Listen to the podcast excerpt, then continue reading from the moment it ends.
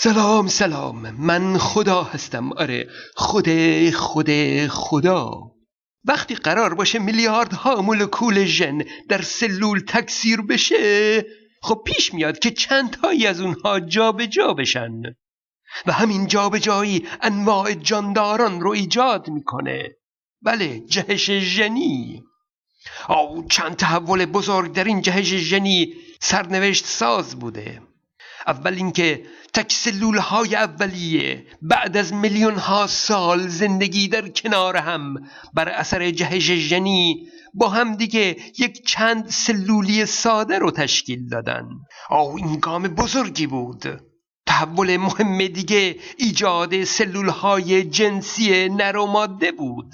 اینکه نسل بعدی ژنهای خودش رو از دو جاندار نر و ماده بگیره باعث ایجاد تنوع در نسل جدید میشه. یعنی علاوه بر جهش ژنی این مسئله باعث میشه که فرزندان شبیه نسل قبل نباشند.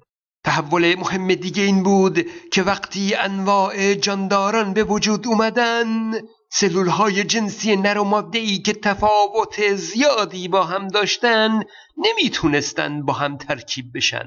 یعنی پذیرای همدیگه نبودن. مثلا اگه با رنگ بخوایم اونها رو نشون بدیم فرض کنید که سلول های آبی و سبز داریم. و خب سلول های نیمه آبی و سبز او مرز مشخصی ندارن.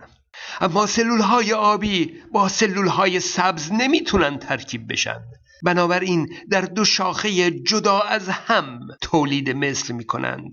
و جهش های ژنی موجب ایجاد تنوع در شاخه های کاملا مجزا میشه. مثلا یک شاخه گیاهان و دیگری ماهی ها رو ایجاد می‌کنه و به همین ترتیب یک شاخه ماهی ها و دیگری دوزیستان رو می‌سازه و به این ترتیب انواع شاخه های جانداران به وجود میان.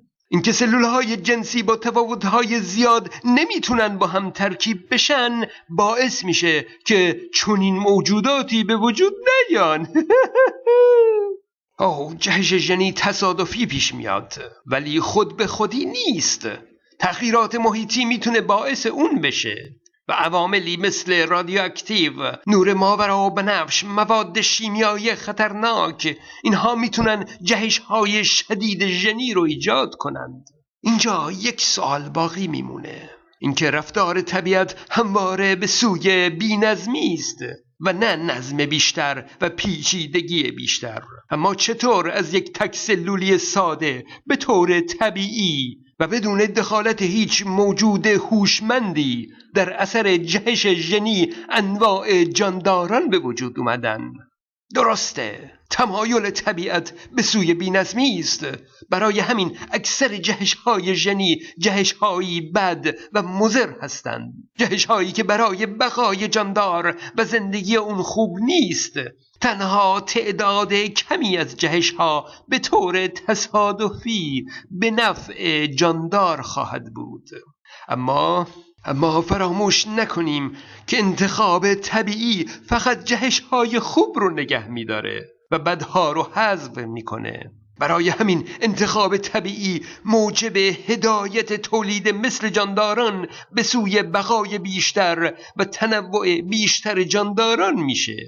در مورد انتخاب طبیعی بیشتر توضیح میدم. در کلیپ های بعدی فیسبوک من رو هم فراموش نکنید. من خدا هستم.